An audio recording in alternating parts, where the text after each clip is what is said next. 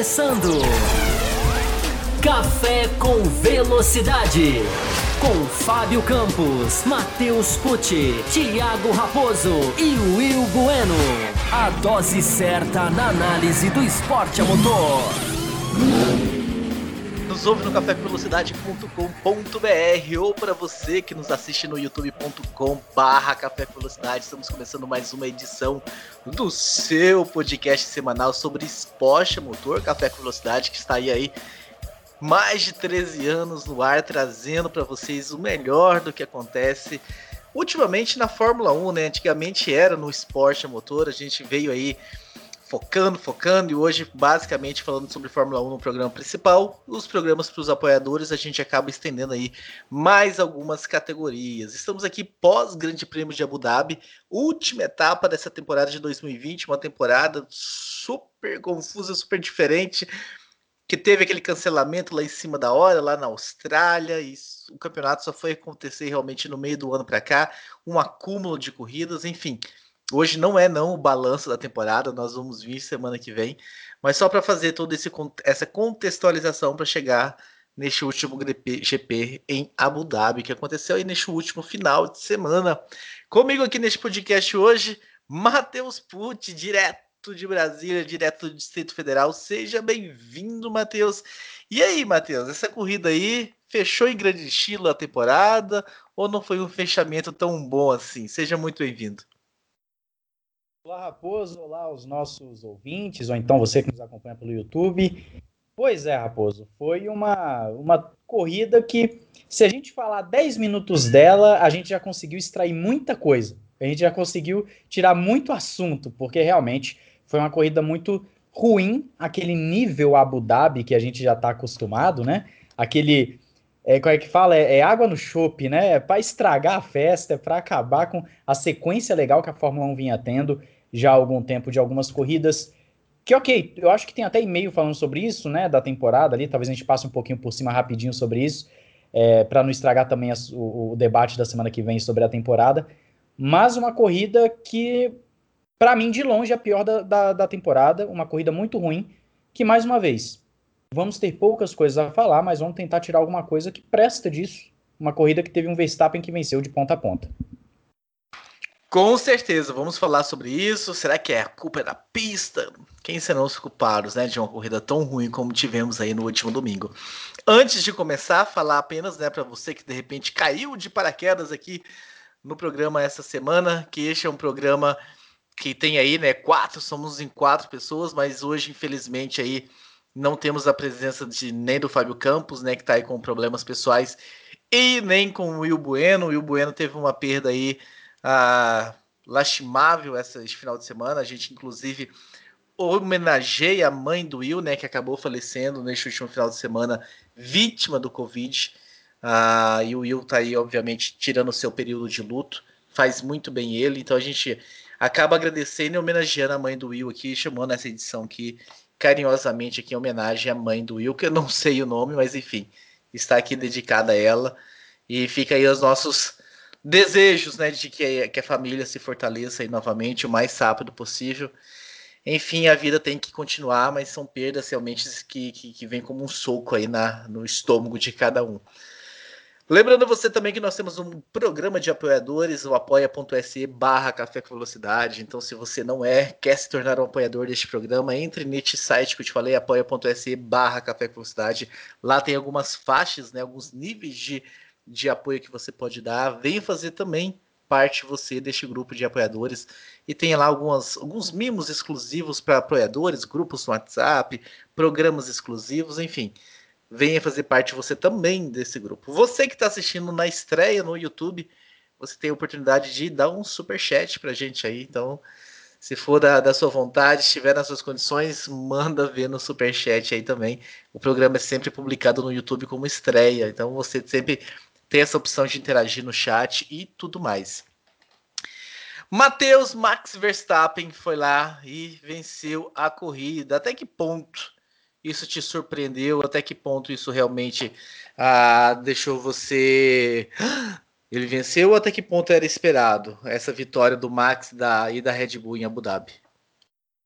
É, eu não fiquei muito surpreso com a vitória do Max, porque a Red Bull tem um histórico de, no fim do ano, conseguir andar bem, né? Ela consegue. Ela, na verdade, o que acontece é que a Mercedes para de evoluir o seu carro e a Red Bull continua.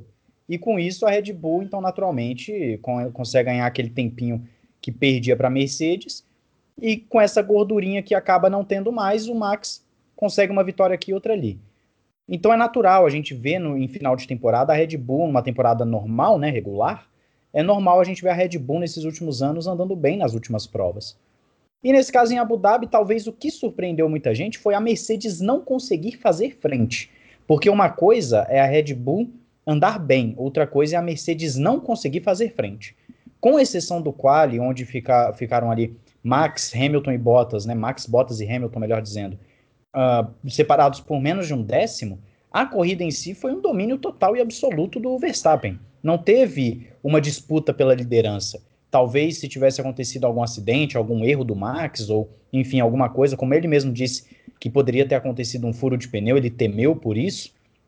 Mas tirando isso, não teve uma disputa pela liderança. Foi uma corrida que, pelo menos entre os ponteiros, ela não teve em nenhum momento a corrida foi ameaçada, nem na largada. Até porque atrás ali estava o Bottas largando, o Bottas não tem feito as melhores largadas de sua carreira, né, da, da sua vida. Mas de qualquer forma, o, o, Max vencer não surpreende por, esse, por essa questão da, uh, da Red Bull crescer no final de temporada. O que me chama a atenção é a Red Bull tá confiante. Ela tá confiante. Né, o Helmut Marko, hoje eu estava lendo a matéria falando que ele acredita que o carro de 2021 vai vir bom. O Christian Horner também endossando isso, falando que o carro de 2021, que a base é essa de 2020, que vai vir muito bom justamente porque eles já têm conhecimento dos pontos fracos do carro, então eles não precisam ficar procurando, eles já sabem onde focar. E com isso eles querem bater de frente com a Mercedes. Isso é uma outra história para um outro momento. O que eu quero dizer é: o carro da Red Bull evoluiu e o da Mercedes tem atualizações para chegar para a Austrália. Como será que a Red Bull vai se comportar? Ela vai tomar essa vitória em Abu Dhabi como sendo o, o, o como sendo festa para 2021? Ou essa vitória em Abu Dhabi eles estão com o pé no chão para entender que foi a Mercedes quem não estava mais disputando o campeonato, a corrida em si? Aí consta para Red Bull. Mas eu quero até, aproveitando que tá só nós dois aqui, eu quero tomar essa liberdade e perguntar para você: você acreditava, por favor, por exemplo, que, que, que não somente o Max ia dominar essa corrida, mas que também o Hamilton não ia conseguir bater de frente? Antes do final de semana começar, não, mas quando o final de semana começou, né? Quando começaram os treinos livres e a classificação, ali, ali já começou realmente a pintar de que eles estavam muito fortes com essa condição, né? Tava com aquela dúvida se em ritmo de corrida eles iriam conseguir manter, né? Eles, a Red Bull que eu estou falando, e conseguiram muito bem. Ah, realmente a Mercedes não conseguiu ir lá incomodar o Max em nenhum momento. Ah, mas o saldo ainda é decepcionante, né? A Honda já há tanto tempo aí, a Red Bull, uma equipe tão grande, vencerem apenas duas corridas na temporada, lembrando que essa não foi, né, a primeira, o Max venceu também a segunda corrida lá em Silverstone, né, aquela de 70 anos a, da, da Fórmula 1, então foi a segunda vitória, muito pouco, muito pouco para essa equipe que, que tem um investimento tão alto, de uma montadora tão importante como é a Honda, e é o que a gente espera, é o que precisa acontecer. A Red Bull precisa chegar realmente uh, na Mercedes em 2022 para que o Max, que mostrou né, que a qualidade dele, a quantidade de pódios que ele tem nessa temporada, junto com os outros dois pilotos da Mercedes, de como realmente não tem muito mais para ninguém ali no, no grid no momento, mas a gente quer ver a Red Bull mais vezes brigando por essa vitória aí, efetivamente. Se não vencendo, brigando. Porque o que a gente viu na grande maioria das vezes durante o campeonato foi o quê? As duas Mercedes subindo, sumindo, elas duas fazendo uma corrida à parte e o Max isolado em terceiro, sem incomodar e sem ser incomodado. Então nós precisamos do Max mais lá na frente. E nós precisamos talvez de um outro piloto também para fazer aquilo que o, que o Fábio Campos sempre fala, né? De até de trabalhar nessa, né, nesse jogo, de ser, de poder arriscar uma estratégia diferente e dessa forma, de repente, buscar uma vitória. Porque o álbum, é, eu acho que o álbum desperdiçou a chance dele. Às vezes as pessoas acham, nossa, mas que cruel essa Red Bull e tal, fica trocando e tal, mas nós estamos falando de, de Fórmula 1, né? Nós estamos falando da principal categoria do automobilismo mundial. Não dá para ter muita paciência também com a falta de performance. Porque nós estamos falando de topo, não estamos falando de categoria de base, nossa, primeiro ano é para aprender, o segundo ano, não, nós estamos falando de top. Isso é a Fórmula 3, é a Fórmula 4, que você vem com esse pensamento, não, o primeiro ano é para se adaptar, e o segundo ano, e nem é o primeiro ano do, do álbum na Fórmula 1, né? Então, e nem é o primeiro ano dele com, ah, na Red, considerando que ele tem algumas corridas na Red Bull, já tinha, então nem era a primeira aparição, né? Já tinha um certo contato com engenheiros, com toda a equipe. Então eu acho que o saldo é que ele não fechou o que tinha que fechar, não entregou o que ele tinha que entregar. E todos nós ah, ficamos na pergunta, né? E o Sérgio Pérez? Assim como o Mike Oliveira. Eu já te passo uma pergunta aqui. Ele manda o seguinte: o Pérez já assinou com a Red Bull? E aí, Matheus, como está essa conversa? Em que pé que está tudo isso? É, primeiro agradecendo o nosso ouvinte por ter mandado e, e, respondendo o seguinte: oficialmente falando, até o momento da gravação aqui, não, não há nada confirmado. Porém, tem uma notícia que saiu sim nos portais de que o Ted Kravitz, lá da, da, da Sky Sports, e também tem um outro agora jornalista que me falha a memória, eu estava até tentando lembrar, mas me falha a memória agora, já estão colocando a a Red Bull e o Pérez muito próximos, faltando apenas a assinatura. E o Helmut Marko falou o seguinte: aí já é o Helmut Marko falando. Ele disse que vai viajar para a Inglaterra e agora, viajando para a Inglaterra por agora, esse finalzinho de dezembro, ele vai definir a situação do segundo assento da Red Bull. Então, as notícias que estão circulando é de que só falta assinar, de que o Pérez vai para a Red Bull e o Albon seria um, um piloto reserva, ficaria de reserva para a temporada 2021. Se isso se concretizar, ótimo. Eu acredito que é o que todos aqui no café estão esperando, né? Que a Red Bull aproveite essa, essa oportunidade de ter um piloto como o Pérez no grid. Agora, o álbum, eu vou até pegar um pouquinho o gancho aqui do, do Raposo. O álbum, ele não aproveitou a chance, estou até gostando de ver o Raposo polêmico, geralmente o nosso âncora fica mais acanhado na dele. O né? Fábio, né? o Fábio Campos não me dá espaço para participar é... desses programas que ele está aqui. É, agora tem espaço aqui, pode expor sua opinião.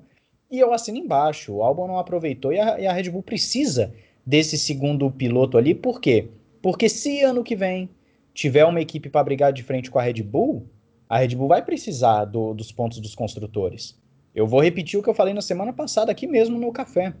O, o Gasly foi demitido no meio da temporada, foi rebaixado, porque tinha uma Ferrari marcando pontos com os dois pilotos. Tudo bem que o Vettel não estava também lá essas coisas, mas estava marcando pontos com os dois pilotos e a Red Bull estava com um praticamente. E aí a Red Bull teve que rebaixar o, o Gasly para poder, não, peraí, a gente precisa de dois pilotos nessa briga pelos construtores, não à toa. A Ferrari ficou em segundo nos construtores. Então a Red Bull ela tem que pensar nisso. Eu acredito que vai se concretizar sim e a gente deve ter algum breaking aí da Fórmula 1. Pode ser amanhã, pode ser depois de amanhã, mas acredito que até o Natal saia alguma coisa. Oremos, oremos. Ah, seria realmente muito bom, né? Ter o Pérez ali, porque antes da vitória, eu acho muito legal deixar isso muito registrado aqui, o quanto nós estamos batendo na tecla do Pérez antes da vitória. Não é que a vitória fez a gente abrir os olhos para o Pérez, né? Ah, existem até as pessoas né, que acham que eu e você somos contra o Pérez, e eu sempre, nós nunca dissemos isso. Ah, aquela questão lá da Racing Point, a gente sempre discutiu. Stroll versus Vettel. Nós nunca colocamos o Pérez na equação. Quando a gente defendia de repente que nem defendíamos tanto o Stroll, nós só levantamos um questionamento. Será? Será mesmo que o Vettel vem mostrando nos últimos dois anos contra o que o Stroll vem, vem mostrando e demonstrando em algumas corridas? Até decaiu nesse final de temporada, né? Tava muito melhor naquela época onde aquela discussão aconteceu. Mas enfim, seria muito interessante ver o Pérez continuando Grana para isso ele tem. Eu não sei se a Red Bull precisa assim, de tanto aporte financeiro, mas existe uma ajuda financeira que vai junto com o Pérez e existe uma qualidade muito grande. É um piloto que entrega e já está há algum tempo entregando por onde passou, em equipes onde passou. Tô vendo é, se dá vontade de falar. É, é um. É só para complementar. O Pérez é um pacote completo. Ele não é um piloto que só tem dinheiro ou só tem a habilidade. Ele tem o dinheiro e a habilidade. Ele é um piloto pacote completo, é aquele piloto que não existe desculpa para a Red Bull não querer. mesmo que ela diga que ah, a gente não quer incomodar o Max, com todo respeito, a minha opinião hoje é de que o Pérez não vai incomodar o Max. Ele vai andar mais próximo do que os demais, mas eu ainda acho que o Max é mais rápido. Pode surpreender, claro. Pode ser que o Pérez chegue na Red Bull batendo de frente. Ó. Ia ser legal pra caramba. Cara, eu, mas, assim... eu, eu, eu, apesar de eu achar que o Max está num nível muito superior, e eu acredito que o Pérez tem condições de, se não em todas as corridas, uma ou outra, ir lá incomodar, coisa que o Albon não faz em nenhuma corrida, né? Não, então, não faz. Então, eu, sei lá, numa classificação, o Pérez colocar o carro à frente do Max, eu, eu acredito, eu acho o Pérez muito bom piloto. Obviamente, tem toda uma questão de casar com o carro. A gente já viu mudanças de, de pilotos de equipes e que, de repente, é uma, um carro completamente, uma dirigibilidade completamente diferente. Então tem que ver toda essa questão, como é que o Pérez ia sentar nesse carro. Até saiu uma informação que foi jogada na Rede Globo, né? Não sei de onde, se isso foi publicado mesmo, de que a Red Bull ainda vai deixar o carro ainda mais estilo Max Verstappen para 2022. Ah, depois de, de, de, ainda mais conhecer ainda mais o estilo de pilotagem dele, o que é que faz ele se sentir bem no carro. Vão trabalhar nisso para esse carro ficar mais ainda ah, fit com ele, né? Como diria o outro e usando a frase, como diria o outro, para representar o Fábio Campos aqui. Então eu não sei como é que o Pérez ou qualquer outro piloto se sairia sentando num carro que é feito sob medida para o Max, num duelo interno com o Max. Mas eu vejo muito mais o Pérez em condições de fazer qualquer coisa diferente do que o Albon faria ou do que o Gasly faria. Com certeza. O Gasly a gente pode até é, botar no, num saco de discussão porque ele apresentou resultados interessantes depois do rebaixamento, né? O Gasly, ele, ao contrário do Kvyat, ele renasceu. O Gasly renasceu. O Gasly ele é consistente com a AlphaTauri, etc. Mas ainda no, no assunto Pérez, é, e esse assunto Max Verstappen do carro ficar mais fit para ele, é o efeito Mark Marx, né? Você vai apostar tudo, todas as fichas num único piloto. É, e aí, e se o Max abandona? A gente tem um efeito, por exemplo, da, da corrida, da primeira corrida lá do. Da corrida anterior, né? Sem ser a de Abu Dhabi, a anterior, quando o Max abandona né? O, o, que que o que que o que que sobra? Sobra o álbum. Quando você só tem um piloto, sobra o outro que você não sabe o que ele vai entregar. A gente fala que uma corrida boa do álbum é uma em que ele é, fica em quarto, enquanto o Max está vencendo corrida. Sim. É uma diferença muito grande, né? É uma diferença de performance absurda. E, e tem a questão da, da, adaptação. Algumas pessoas falam assim, poxa, mas o carro é feito para o Max. Mas a gente tem que levar em consideração que quando o Max sentou pela primeira vez na Red Bull, o carro não era para ele, era um carro do Kvyat. Ele foi lá, sentou e ganhou. E se não tivesse ganhado, ele ia estar no pódio à frente do companheiro. Então, assim, é, é... o Leclerc chegou na Ferrari, eu dou esse exemplo aqui direto. O Leclerc chegou na Ferrari com uma Ferrari que era do Raikkonen e que o carro não necessariamente era feito para ele, porque até aquele momento o Vettel era o primeiro piloto. O Leclerc sentou lá e foi e ganhou do, do, do Vettel. Então, assim, tem a adaptação. O Pérez, eu acredito que ele faz parte de uma leva de pilotos, de, um, de, um, de uma geração, né, de um nível de piloto, que ele tem uma facilidade maior para se adaptar. Tudo bem que a passagem dele na McLaren não foi espetacular, mas também não foi péssima, como algumas pessoas pontuam, né? A passagem dele não foi péssima. E isso é interessante de, de, de computar aqui, de deixar registrado. Estamos falando de um piloto que é, infelizmente abandonou nessa corrida agora, mas era um piloto que estava escalando o pelotão nessa corrida de Abu Dhabi e que tinha grande chance de ser o grande, digamos, o ponto alto da corrida, porque ele tinha carro, habilidade para isso, para sair ultrapassando todo mundo, para sair é, é, fazendo algo diferente, porque nós não vimos nada nessa corrida de Abu Dhabi, essa é a verdade. Foi uma corrida que teve uma outra disputa, que já já a gente vai entrar, mas o Pérez era, era a chance da gente ter uma grande corrida. Por quê? Porque era o cara que ia vir de trás com habilidade de carro. É diferente de você falar assim, ah, o Stroll tá largando lá atrás. O Stroll não ia sair cortando todo mundo, como o Pérez faz. Então são coisas que a gente tem que analisar em termos de performance, né? A performance do Pérez, ela também casa com o resultado muitas vezes. Ela casa. O Pérez está lá depois do Covid, o, o momento pós-Covid do Pérez é fantástico é, é justamente o contrário do, do Stroll, né? O Stroll, depois do pódio dele na, na Itália, ele caiu de produção. Ele caiu completamente de produção. Teve até, se não me engano, na corrida do Bahrein, o Stroll falou, olha, eu tô frustrado porque desde do, da de Monza eu só marquei dois pontos.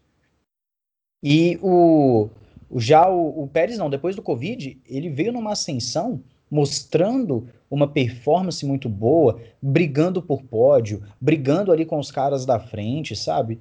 Então é necessário você ter um cara desse no carro. Não tem como você ignorar. Só esse tempo todo que tá levando, se não fosse somente uma questão comercial, eu não sei o que é, porque se o Christian Horner e o Helmut Marko estão com tanta dúvida assim, aí realmente só alguém de dentro da Red Bull para falar o que está acontecendo. É só olhar para a tabela, né? Eu sei que tabela a tabela nem sempre diz a verdade, mas algumas vezes dá um indício também, né? Assim, a gente não pode basear todas as análises apenas olhando para os números, porque às vezes eles podem enganar, mas também não dá para desconsiderar os números todas as vezes, como se eles não mostrassem nada. E o Sérgio Pérez ficou duas corridas de fora e terminou na quarta colocação do campeonato. Então, ah, mostrando esse desempenho, né, à frente de Daniel Ricardo, à frente de Carlos Sanz, à frente de, de grandes pilotos ali que tinham de repente condições de andar junto com a Racing Point.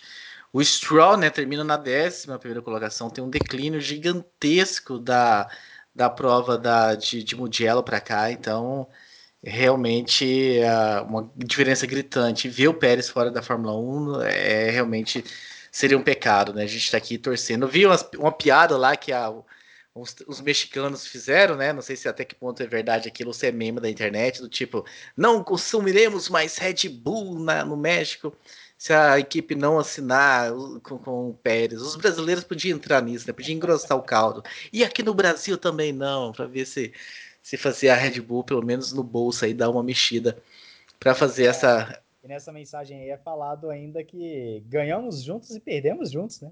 É, exatamente. Então, mas o que, que você acha que justifica aí a, a Red Bull, enfim, ter terminado à frente da, da Mercedes?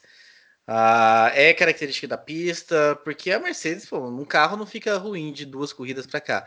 É um carro, é, é pura característica da pista, a Red Bull achou alguma coisa a mais. Onde está a justificativa da, da, do, do Max de repente ter vencido com tanta tranquilidade? Porque em momento algum ele foi incomodado pelas Mercedes. É, o que eu estava falando lá no início, né, naquela, naquele nosso primeiro, na nossa primeira conversa ali. A Red Bull ela continuou desenvolvendo o carro enquanto a Mercedes não. E você tem ainda o fator agravante de que em um dos carros você tem o Max e numa outra equipe você tem o Hamilton. Só que um Hamilton que chegou não 100%. E isso vale ser dito. Eu falei várias vezes lá no Ressaca durante a semana que pessoas quando estão saindo do Covid não necessariamente saem 100%. Tem pessoas que ficam com sequelas, né? Ficam ainda um tempo sentindo algum desconforto e o Hamilton falou isso na entrevista. Ele falou: olha, eu ainda sinto os pulmões, ele ainda está com uma certa dificuldade respiratória. Me admira... E você fala com propriedade, né? É, eu, eu peguei a, a, a Covid, né, mais pro meio do ano ali. E, e, e assim, é, o meu pai mesmo, só citando aqui um exemplo entre parênteses, o meu pai passou dois, três meses ainda com precisando fazer exercício pra, respiratório. É, eu fiquei sem olfato por cerca de três meses. Então, assim, é uma coisa, né? Então, o que acontece? O Hamilton não estava 100%. Me admira ele sentar num carro de Fórmula 1 e correr. Correr a corrida inteira ainda, né? Ele aguentou a corrida inteira e detalhe, no qual ele ficou muito próximo do Bottas, e na corrida eu não vou dizer que ele estava mais rápido, porque não estava. O Hamilton estava na mesma balada, às vezes até um pouquinho mais lento que o Bottas. Mas ele aguentou um ritmo que era o suficiente para o seguinte: se o Bottas dá uma vacilada, eu passo. Então é, é, é de se é de se engrandecer o feito do Hamilton, mas há também de se falar isso, né? Se o Hamilton estivesse 100%, será que não teria uma briga com o Max? Eu acredito que teria. Eu acredito que, que pode ser que o Max até vencesse, mas não seria tão fácil. Não seria um Sunday Drive. Seria uma corrida com disputa, uma corrida que precisaria de ultrapassagem, que precisaria de estratégia de boxe é, não seria tão fácil. Então é um conjunto de fatores. É um Hamilton debilitado, é uma Red Bull que continuou melhorando o seu carro, é uma Mercedes que parou as atualizações para pensar em 2021, por mais que a Mercedes ainda tenha falado que ela estava pensando em 2021, mas ia ainda dar uma olhadinha aqui e ali no carro de 2020, mas é um... o desenvolvimento foi praticamente parado, né? É um Bottas que mesmo sem Covid é um debilitado. é, assim, tem pessoas que não gostam que a gente fale do Bottas, né? Mas a verdade, se a gente for analisar de forma é, imparcial, de forma por performance mostrado, por capacidade do piloto, Bottas deixa muito a desejar pelo carro que ele tem. É, ele ficou no campeonato poucos pontos à frente do Verstappen. Se eu não me engano, coisa de, de 10 pontos, algo assim, à frente do Verstappen, sendo que o Hamilton ficou, se não me engano, mais de 100 pontos à frente dele. Como é que você fica 100 pontos atrás do o seu companheiro? Bottas fez 223 e o Verstappen 214. 9, 9 pontos, pontos, de diferença. E do Bottas para o Lewis Hamilton são 124 pontos. Então, eu acho que a, nesse caso a gente Com pode. O Hamilton até... não correndo uma corrida. Uma corrida. Então, assim, é, a, a, o Raposo acabou de falar, né, para você que está nos ouvindo. A tabela não quer dizer necessariamente tudo, mas ela também pode mostrar muita coisa né? Nesse caso é um cara com uma Mercedes. O único adversário dele é o Hamilton. Ele não é um cara da Racing Point que tá brigando com a Renault, com a McLaren. Ele tá brigando com o Hamilton e ele ficou 124, que você falou agora? 124 Isso. pontos atrás do companheiro de equipe dele e 9 atrás de um cara que tem um carro inferior, à frente de um cara que tem um carro inferior que ele, ao dele. Sabe, isso não faz sentido. Me perdoem, mas isso não faz sentido. Se a gente colocar um, um lado a lado entre Rosberg e Bottas, como eu já coloquei, inclusive lá no Ressaca, tem. Depois, se, se eu lembrar, Raposo, durante a semana me lembra, de eu pegar se esse comparativo. Lembrar, não, anota aí. Não, anote aí, porque eu tô sem como anotar aqui. o, o, vai ter um ouvinte que vai te cobrar, vai ter um ouvinte que vai te cobrar, vai te marcar lá no grupo de apoiadores, vai marcar o seu Matheus Put Life. Matheus, cadê aquele? Me marca você... lá, me marca lá que qual eu que é a promessa? Qual que é a promessa? Não, eu vou pegar o comparativo lado a lado com o número de grandes prêmios ali iguais, né, de cada um, para ser justo e fazer entre Rosberg e Bottas ao lado de Lewis Hamilton, no caso, né? Então, assim, eu vou fazer esse comparativo para as pessoas verem que se fosse um Rosberg da vida, que não é o maior piloto de todos os tempos, mas era um piloto muito mais combativo do que o Bottas. Era um piloto que fazia o Hamilton suar, fazia o Hamilton falar: ah, esse ano vai até a última, a última corrida, né? Então, é, é, as pessoas às vezes não gostam, mas nós estamos falando de um Bottas debilitado. Debilitado, claro, no sentido de que ele não tem a mesma capacidade do Max e do, e do Hamilton, né? É, o Max também há de se dizer, é um piloto que extrai mais do que se espera, né? É um piloto que talvez se você colocar qualquer outro piloto naquele carro ali, talvez só Max e Hamilton vão dar aquele absurdo ali. É, é, por isso que é, é, é, até um ponto que eu gostaria de ver o Pérez ali, porque o Pérez é um piloto de muito talento, para ver o tamanho do Max tendo o Pérez do lado dele. Sim. Pra, ali a gente vai ter, a gente vai conseguir talvez assim, o Max para mim já é um piloto assim discutível, um gênio, mas a gente colocando um Pérez do lado dele, a gente consegue até extrair um pouco mais o tamanho, a grandeza dele. Por que colocar o Max do lado de Ricardo, de Ricardo não, de Gasly, de, de Albon? Albon. Ah, o Ricardo até teve uma boa disputa ali, se bem que o Ricardo, né, do que aquele motor Renault deixou ele na mão naquele, naquela temporada, quase não teve briga entre Max e Ricardo, de tanto que o Ricardo ficou pelo caminho naquela temporada lá, de quantos, tantos abandonos que, que tiveram. Então não dá para fazer muita comparação ali. É, foi, foi uma troca, né? Porque na temporada anterior o Max que teve muito problema com o com, com carro. E aí em 2016 o Max chegou com cinco corridas de, de, de, de atraso, vamos assim dizer. Né? Então, na verdade, a gente não teve nenhuma temporada para comparar mesmo, a não ser que os dois andavam muito próximos. E isso é algo que é indiscutível, né? Os dois andavam muito próximos. Matheus Pucci, o seu, o, o seu xará, o Matheus da arte color gráfica, né? Ele, manda, ele teve a ousadia de mandar um e-mail no meio da corrida. E ele falou assim: só para não falar que eu sou engenheiro de obra pronta, ou seja, né, antes da corrida terminar, ele já estava opinando. No, primeiro, no momento do primeiro pit stop, eu escrevi para falar que eu colocaria as Mercedes em estratégias diferentes. Ou Bottas de amarelo e Hamilton de branco, ou vice-versa.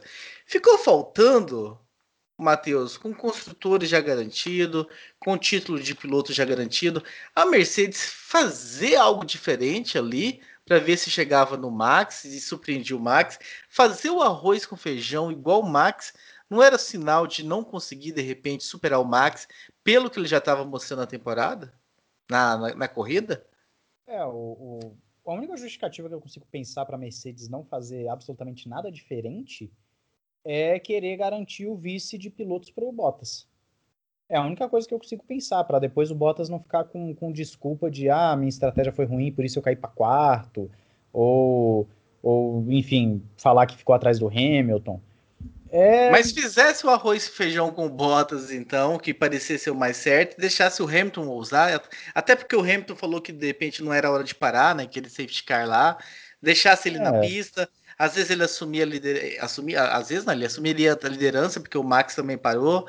E quem sabe conseguiria abrir uma vantagem aí, depois com os pneus mais, sei lá, mais macios na parte final. Eu não sei, assim, tô só pensando de quão burocrático foi essa corrida da Mercedes. Parece que realmente louca para acabar a temporada, louca é, para ir embora para casa descansar. Cumprir tabela, né? Foi uma corrida Sim. de cumprir tabela. A disputa mesmo do campeonato tava, por mais que o Max ainda tivesse uma chance de, de vice-campeonato, a disputa mesmo estava nos construtores ali pelo terceiro lugar, porque de resto era uma era uma Mercedes apenas cumprindo tabela, tanto é que ela colocou um Hamilton voltando de Covid para correr.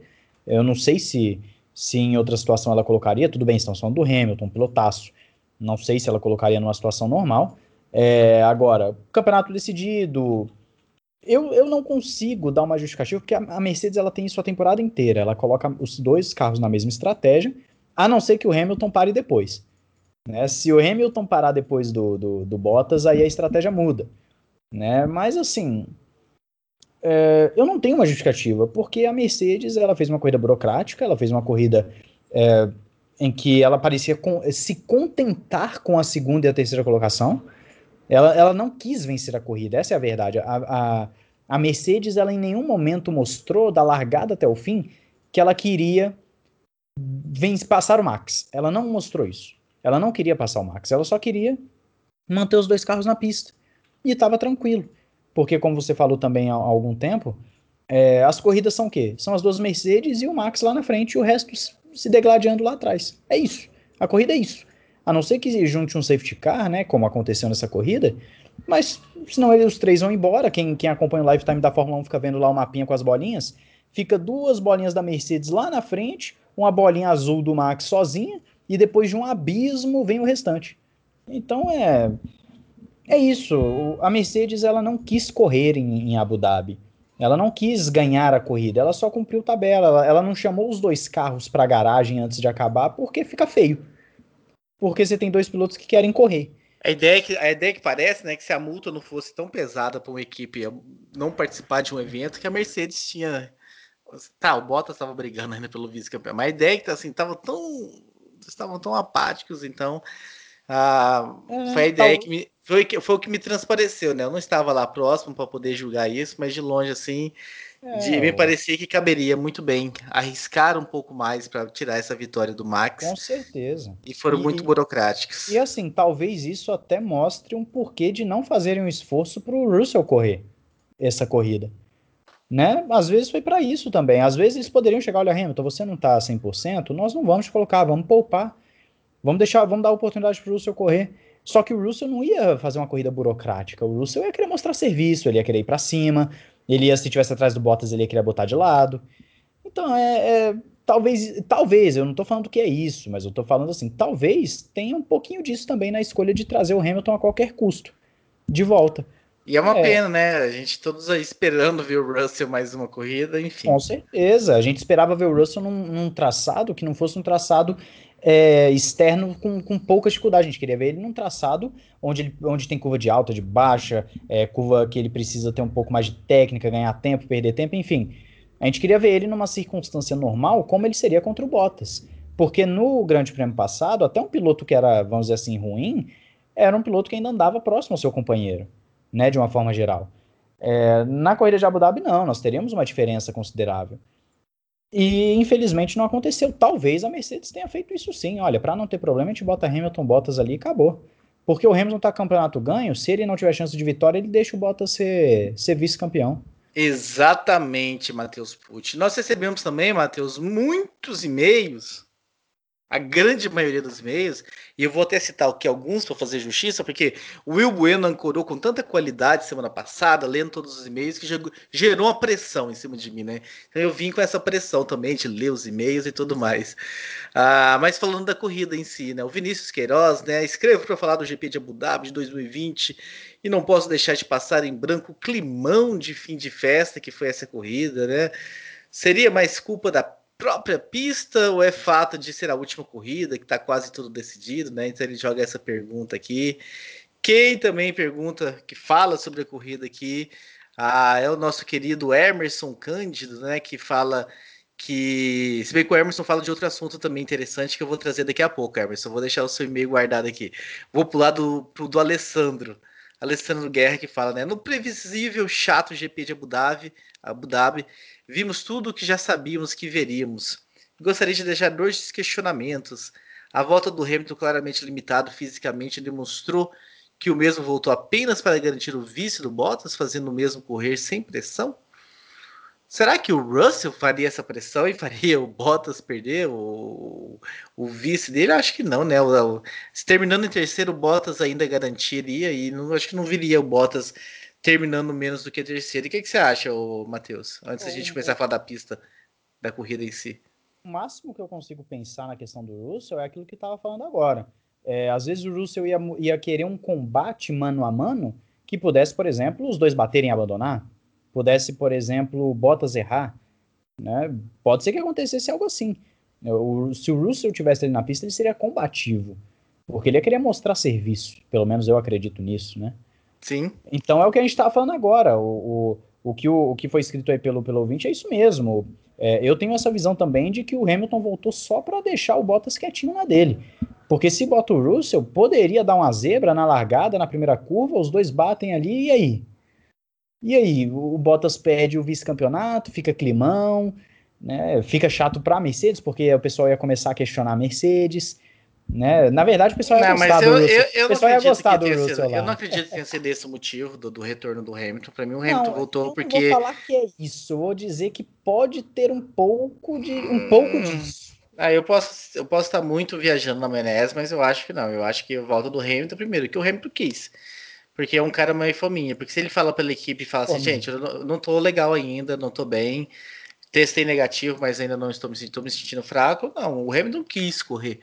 O lugar é dele. Então, como. É é e como estava liberado pela equipe médica, então acho que a participação do Hamilton tem muito mais a ver com o Hamilton querer estar lá do que qualquer outra coisa de, da, de interesses da Mercedes.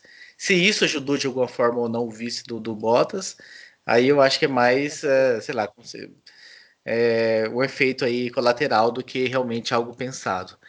Mas voltando na pista, o Marcos Vinícius mandou também, né? As pessoas criticam muito o circuito de Abu Dhabi pelo histórico de quase nenhuma corrida boa no circuito árabe. Mas no ano inteiro tivemos poucas corridas boas. E as que foram boas precisaram, em maioria, da intervenção do safety car. Há esperança para que as mudanças de 2022 possam fazer com que as corridas em Abu Dhabi sejam mais movimentadas? Ou seria necessária alguma mudança no traçado, na pista? Antes da gente. Guarda essa pergunta aí do, do Marcos Vinícius, mas é que a gente tem mais pessoas aqui falando da corrida.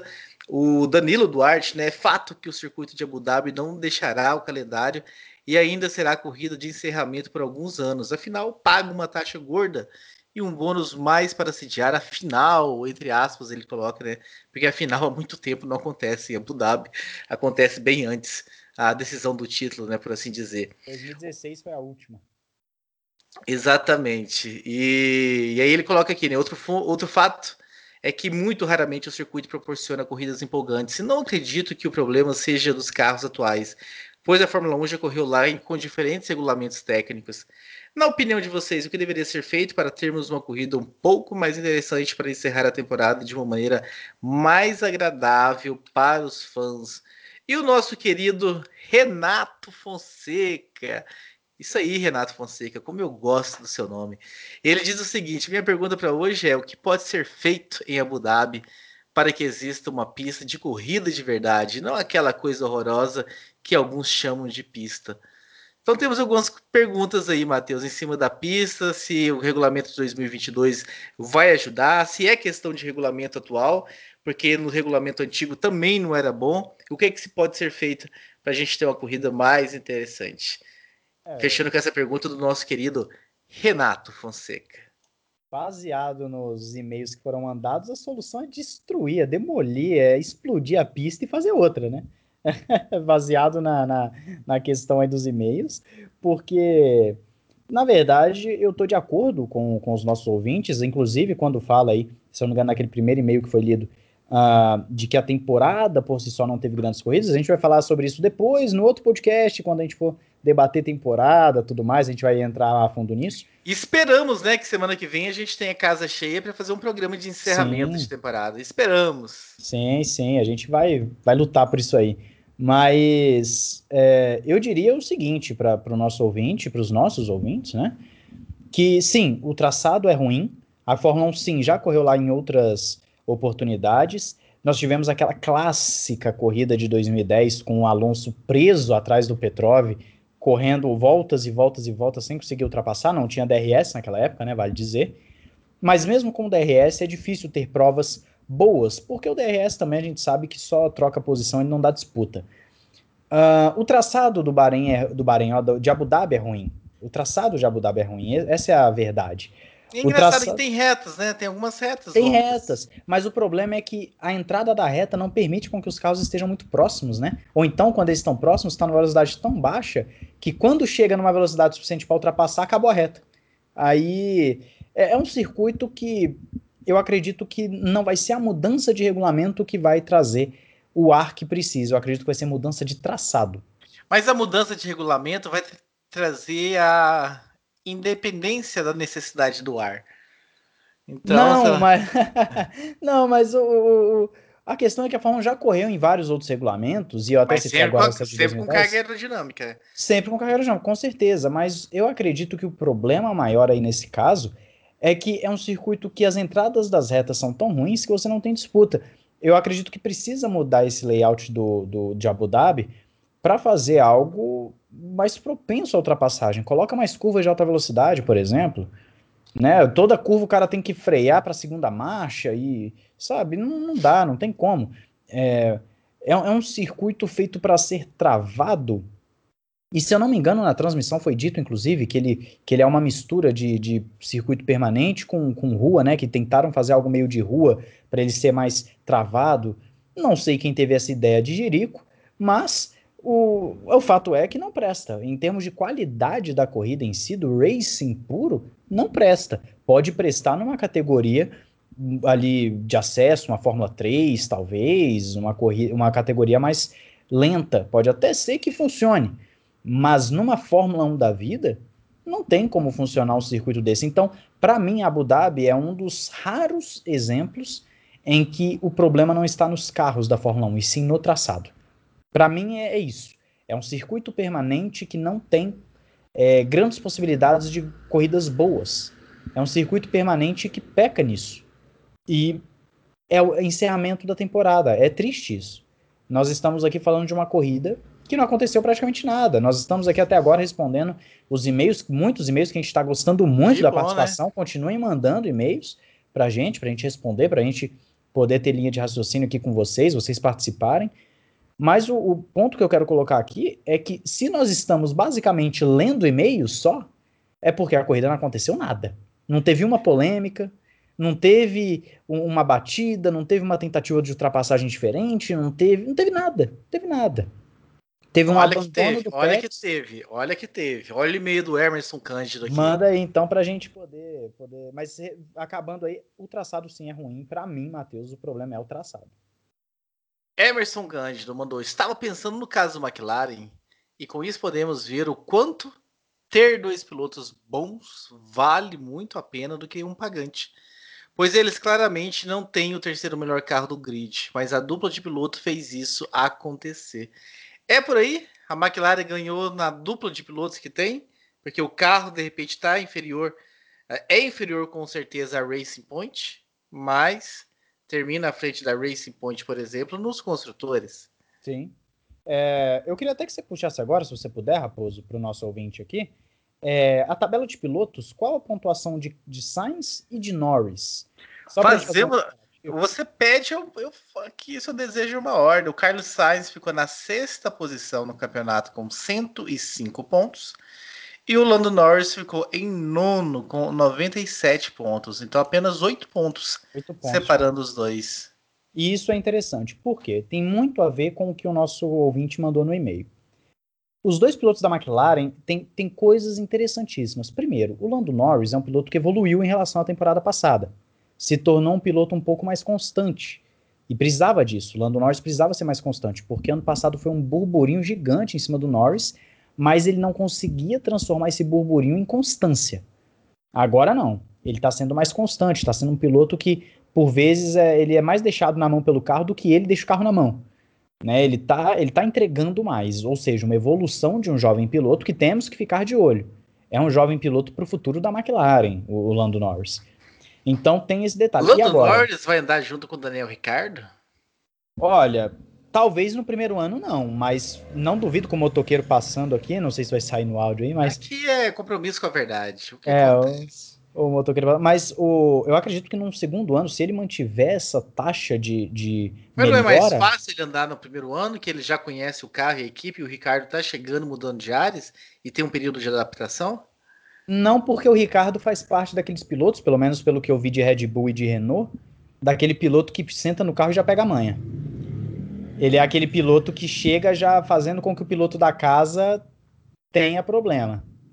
Entendeu? É o Vettel em 2014 e o, o se não me engano, o Huckenberg, né, na Renault, quando ele vai para a Renault, 2019, 19, né, correto? 2019 ele já chega dando um, ah, um os, sufoco no Huckenberg. Os velhos do grupo do podcast que tem a, a memória boa, né? Então, é, mas já é 2019. Mas enfim, concluindo aqui o que eu estava falando. Então, Lando Norris é um piloto que evoluiu. Então, sim, méritos para McLaren ir para ele, Lando Norris. Mas o piloto que mais me chama atenção é o tal do Carlos Sainz. Porque o Sainz é aquele piloto que ninguém fala nada, é aquele piloto que tá quietinho na corrida. É incrível como ele cresceu, né? A gente pegar Não, o Sainz ele... da Toro Rosso, a curva, o crescimento dele. É, é um caso raro. É um caso raro, porque geralmente o piloto que não que não, não dá nada no início da carreira, ele não vira nada depois, né? O negócio é, o, o, o Carlos Sainz é um caso à parte, porque a Renault quis investir nele, ele também Mas eu até acho que ele deu. Eu acho que assim, obviamente ele não superou o Verstappen ali naquele começo dele com, com, com o Verstappen na Toro Rosso, mas. Ele mas não... ele não encheu os olhos. Mas encheu ele... o saco do Verstappen, ele não encheu os ele olhos. Encheu mas, o saco, enche... mas ele, enche... ele encheu o saco, mas ele não encheu os olhos porque o Verstappen sempre foi muito mais Sim. showman, né? O Verstappen é aquele cara que mesmo na Toro Rosso ele botava, por exemplo, tem aquela ultrapassagem do Verstappen em cima do, do Nasser na Bélgica, do Felipe Nasser, que é linda demais por fora. Então é, é são o Verstappen era mais showman. O Sainz não, o Sainz a gente está vendo que ele é um piloto que fica quietinho ali, mas ele é o piloto constante que não se envolve em problema e entrega os pontos que a equipe precisa. Ele é aquele cara que você tá falando, ah, tá, tá o Bottas, tá o Hamilton, quando você vê, peraí, o Sainz tá em terceiro brigando aqui pelo pódio. Pô, o Sainz tá na Itália brigando pela vitória. O Sainz, tá, sabe, o cara é, o cara parece, é o smooth operator, né, como até falam, brincam. Ele é um piloto para ficar de olho. Não ache, você ouvinte, você raposo, que o Sainz vai, vai passar desapercebido de na Ferrari contra o Leclerc. Forma que eu penso isso, de forma alguma. Vai, ele, ele tem tudo para encher o saco do Leclerc, sim. Ele, ele... tem, ele tem tudo para ser o Leclerc do Leclerc. Do Leclerc, né? o Fábio Campos usou essa. Foi, eu acho que foi, foi nessa comparação que o Fábio Campos fez. Eu não lembro se foi muito bem. Mas ele usou essa frase com, com algum piloto, não lembro muito bem. Mas assim, o que o Leclerc foi pro Vettel, o, o Sainz tem total condição de ser. Uhum. Até porque o, o Carlos Sainz pai vai estar tá acompanhando tudo de, de perto e, e rola toda uma pressão ali que as coisas aconteçam. Vai estar tá levando dinheiro também para a Ferrari, né? Da, da Estrela Galícia. Então, ah, eu acredito muito que vai ter, teremos uma boa briga na Ferrari. E aí, sem torcer para ninguém, que realmente que os dois andem em bons, bom nível, que a Ferrari deixa o que tiver que acontecer acontecer e que possa ser a, a chance da Ferrari terminar melhor do que a vergonhosa sexta colocação que ela terminou nessa temporada com 131 pontos, né? Só para a gente falar um pouquinho sobre tabela, ah, já que o Fábio Campos não está aqui, hoje está liberado falar sobre tabela, né? A McLaren 202 pontos, 7 pontos à frente da Racing Point, né? A diferença que a falta que fez o Stroll ter mais consistência aí. Uh, esses 7 pontos aí com certeza vem da, da carteira do Stroll. E 9 para 11 pontos à frente, uh, ah, 11 não, 19, 21 pontos à frente da Renault. Então o Ocon também com resultados muito ruins, muito ruins o Ocon e que de certa forma reflete nessa na Renault um pouco lá embaixo. Né? O Ocon foi apenas o 12 colocado, quanto o Daniel Ricardo na quinta colocação. Então o Ocon retornando depois de, de, um ano sabático e não retornando tão bem assim. Então, e não dá para esperar muita coisa, né? Porque Alonso ano que vem, então o Ocon recupera logo essa forma dele que ele mostrou antes de sair do período sabático dele, ou realmente é mais uma grande carreira que, que veremos ah, acabando de forma melancólica. E aí a McLaren com seus dois bons pilotos, coisa que a gente também vem discutindo e batendo na tecla do, no podcast já há algum tempo, né? Que as equipes preferem ter um piloto não tão bom assim para não dar trabalho do que ter dois pilotos bons. Esse terceiro lugar da McLaren nos construtores uh, vem ao encontro disso que a gente vem falando aí há vários programas de como de como é bom ter dois pilotos que você pode confiar que entregam resultados. E um puxa o outro para cima, né? Querendo. A voz tá baixinha agora, hein? Puxa esse microfone mais próximo aí. O... E um, um puxa o outro para cima, Sim. performance, né? Um, um faz o outro melhorar. O Max falou isso pro Ricardo quando o Ricardo saiu da Red Bull. Ele falou: Eu sinto falta de você. O Fábio Campos gosta de trazer essa, essa fala do Verstappen, já trouxe várias vezes ao longo aí do, do ano, porque é, é justamente isso. É um, como eu posso dizer, é um, agora o pessoal tá vendo meu microfone, quem tá acompanhando pelo YouTube, tô com ele mais próximo da boca aqui. Mas o. Mas logo, logo, questão... logo, logo o programa de apoio resolverá suas questões de microfone. Olha, isso aí, os nossos apoiadores aí salvando aqui o microfone. Mas é, o detalhe é que o Sainz, voltando ao Sainz, né, a questão do Sainz, é um piloto que tem que ficar de olho. Ninguém fala de Sainz, todo mundo fala de Lando Norris, Lando Norris, Lando Norris é o futuro, mas o Sainz é um piloto jovem ainda, tá? Ele tem ali, eu acho que ele é um, um ou dois anos mais velho que o Verstappen, algo assim, e ele apresenta uma consistência que é fantástica. Não tenha dúvidas de que o Carlos Sainz tem muito dessa evolução da McLaren aí, tem de Carlos Sainz, né? Não tenham dúvidas. E outra, vale dizer também que a McLaren melhorou seu carro ao longo da temporada, tá? No início do ano, a McLaren só andava bem em circuitos de alta velocidade. Aí chegou no final do ano, a McLaren começou a andar melhor em circuitos também, um pouco mais travados. Isso faz diferença. Por quê? Porque a Renault não conseguiu isso. E a Renault ficou o quê? Para trás. Né? Então é, é, interessante ver que uma leve atualização, um, um leve ganho de performance conseguiu fazer com que a McLaren chegasse um pouco à frente dos seus concorrentes. É legal ver isso, a consistência, o tanto que o piloto faz diferença. E o Ocon, para falar já do Ocon pegando o gancho, é, o Ocon eu tenho medo de uma coisa, Raposo. Eu tenho medo de acontecer em 2021 uma coisa. O Alonso não voltar bem, o Alonso voltar lento, longe de ser aquele Alonso campeão mundial, aquele Alonso que, que tirava leite de pedra, né, como dizem, e aí o Ocon bateu o Alonso e a gente chegar aqui, e não só a gente, eu falo a gente, eu digo imprensa, eu digo pessoas que, que analisam automobilismo, Fórmula 1, e a gente começar a falar, olha o Ocon, que performance, mas na verdade isso é porque o Alonso tá andando nada. Eu tenho medo disso acontecer, porque pode enganar ano que vem. Porque se o Ocon bater o Alonso, vai ter gente falando: olha, o Ocon é melhor, é melhor que um bicampeão mundial, ele é, o Ocon é material de campeão do mundo. E aí, na verdade, pode ser que o Alonso só esteja lento.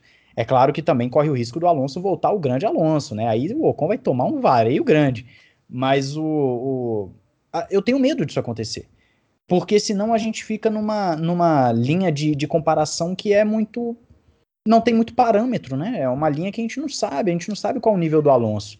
A gente não sabe que, em que ponto o Alonso vai voltar. A gente vai comparar o Alonso com o Ricardo. A gente vai comparar ele com a pontuação do Ricardo, com as exibições do Ricardo. Eu não vou nem dizer com os pódios, porque os pódios foram tão atípicos que não dá nem para cobrar do Alonso um pódio ano que vem, né? Se forem corridas normais, em circunstâncias normais. Mas é, eu diria que a gente vai ter que comparar. Olha, o Alonso está chegando nas posições que o Ricardo chegava, quinto, sexto, aí beleza. Agora, se não chegar, a gente vai ter que ter muito cuidado em como a gente vai olhar para o Ocon, porque essa linha de corte vai ser muito difícil de fazer. Com certeza, com certeza. Alguns e-mails que ficaram aqui ah, sobre alguns outros assuntos, né? O Michael fala assim: Fábio Campos, eu quero saber o que, é que o Russell falou da Williams. O Fábio Campos falou, falou o Michael no último programa. E você vê, eu não estava aqui, mas eu ouvi o programa, né? Ah, o que o Russell falou, que o Fábio Campos comentou, que o Russell falou que ele estava tendo que desaprender algumas coisas da Williams. E aí o Fábio Campos até levantou, né? O quanto correr nas equipes dessas aí está somando realmente alguma coisa. Porque quando o cara chega numa equipe lá de cima, ele tem que dar uma declaração dessa, que tem que, tem que desaprender algumas coisas para andar bem no carro de ponta. Então, foi isso, Michael. Talvez você tenha perdido. É porque o Fábio Campos ele enrola tanto. O Will foi muito bem na semana passada a não ser permitir que o Fábio Campos enrolasse tanto um assunto. Que se eu tivesse aqui, eu falasse, não, fala agora, agora, fala agora. Não, daqui a pouco eu vou falar, daqui a pouco eu vou falar. Então, talvez você até se perdeu, Michael, nesse tanto daqui a pouco, daqui a pouco. Mas foi isso, foi do Russell falando que teve que desaprender algumas coisas. O Emerson Cândido mandou aqui, né? Vocês viram o que, que o Latifi fez na classificação? Confundiu os botões e rodou, comparando aqui com o Maldonado. Que maldade com o Maldonado. Ou que maldade com o Latifi, Emerson. Não sei que ponto que de ponto, vista. A que ponto chegamos de falar coitado do Maldonado, né? Com a comparação. uh, temos um primeiro e-mail aqui, ó. Adam Lemes. Primeiro e-mail, né? Formal que ele diz, né? Já fiz alguns comentários no YouTube, no Twitter. É que no Twitter ninguém vê mesmo, Ada. Mas é a primeira vez, brincadeira, o Fábio Campos está lá sempre olhando no Twitter, gente. Mas é a primeira vez que escrevo formalmente por e-mail do café. Escrevo no sábado, após a lindíssima pole do Max.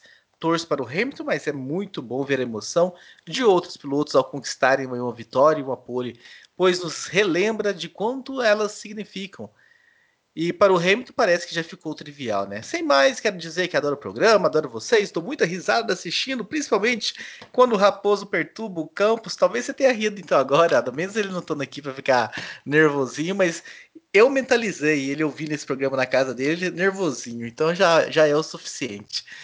Uh, mas é sempre legal mesmo, né, Matheus? Ver gente, vencendo, gente diferente vencendo e gente diferente fazendo pole. Porque ficar só no Hamilton, só no Hamilton, só no Hamilton, acaba cansando um pouco. É bom ter. Se tivesse tido disputa, teria sido melhor ainda, né? Porque nada adianta também só o Hamilton vencer sem disputa, depois o Verstappen vencer sem disputa, o Bottas vencer sem disputa. A gente quer ver disputa. A gente quer ver, por exemplo, como foi. a como foram algumas outras vitórias esse ano que a gente teve, mas brigas né, que foram mais interessantes do que, do que foi essa. A Itália mesmo, o Sainz pressionando o Gasly, a gente não sabia Sim, até a bandeirada é, exatamente. quem ia vencer. É exatamente, a vitória do Gasly como foi, foi uma vitória bem diferente, com pressão e tudo mais. Sim. Mas, o, mas é isso, assim, é só aproveitando o e-mail é, do, do ouvinte, é isso mesmo, é bom a gente lembrar de que significa algo uma pole position, de que significa algo uma vitória, né? Porque é o dinamismo que falta na categoria. É um, como eu posso dizer, é a falta de disputa. Eu até vou, vou, um pouquinho além do que, o, do que o Raposo falou aqui. Eu nem me importo do Hamilton ganhar todo ano. Desde que todo ano chegue até a última prova, a última curva, disputando roda com roda. É a Aí... equação, é a equação que a gente fala entre campeonato bom e corridas boas. O campeonato, é. se o campeonato for ruim, ruim, mas as corridas forem boas, tá ótimo pra gente. É o que foi Exato. a MotoGP nos últimos anos. O campeonato era ruim, o Mark Marques era campeão. Mas as corridas tinham disputa, até na última curva. Quantas vezes o Marques e o Dovizioso na última curva, um passo, outro dá o X. Eram corridas emocionantes, com um campeonato ruim. E por falar em equação, para a gente fechar esse programa, o Emerson fala assim, falando ainda da corrida do Bahrein, que ele repercutiu o nosso programa, ele fala assim: estava pensando aqui sobre a última corrida do Russell e vendo tudo isso, continuo acreditando que o sucesso depende de 60% da competência e 40% da sorte. Exige sorte no automobilismo, Matheus Pucci? Eu diria que a sorte é uma consequência da competência. Eu, então, acredito. É, a, é, tem uma frase é, motivacional que fala isso, né? Que a sorte é a preparação, mas a, algo do tipo assim. Alguém é, vai... assim.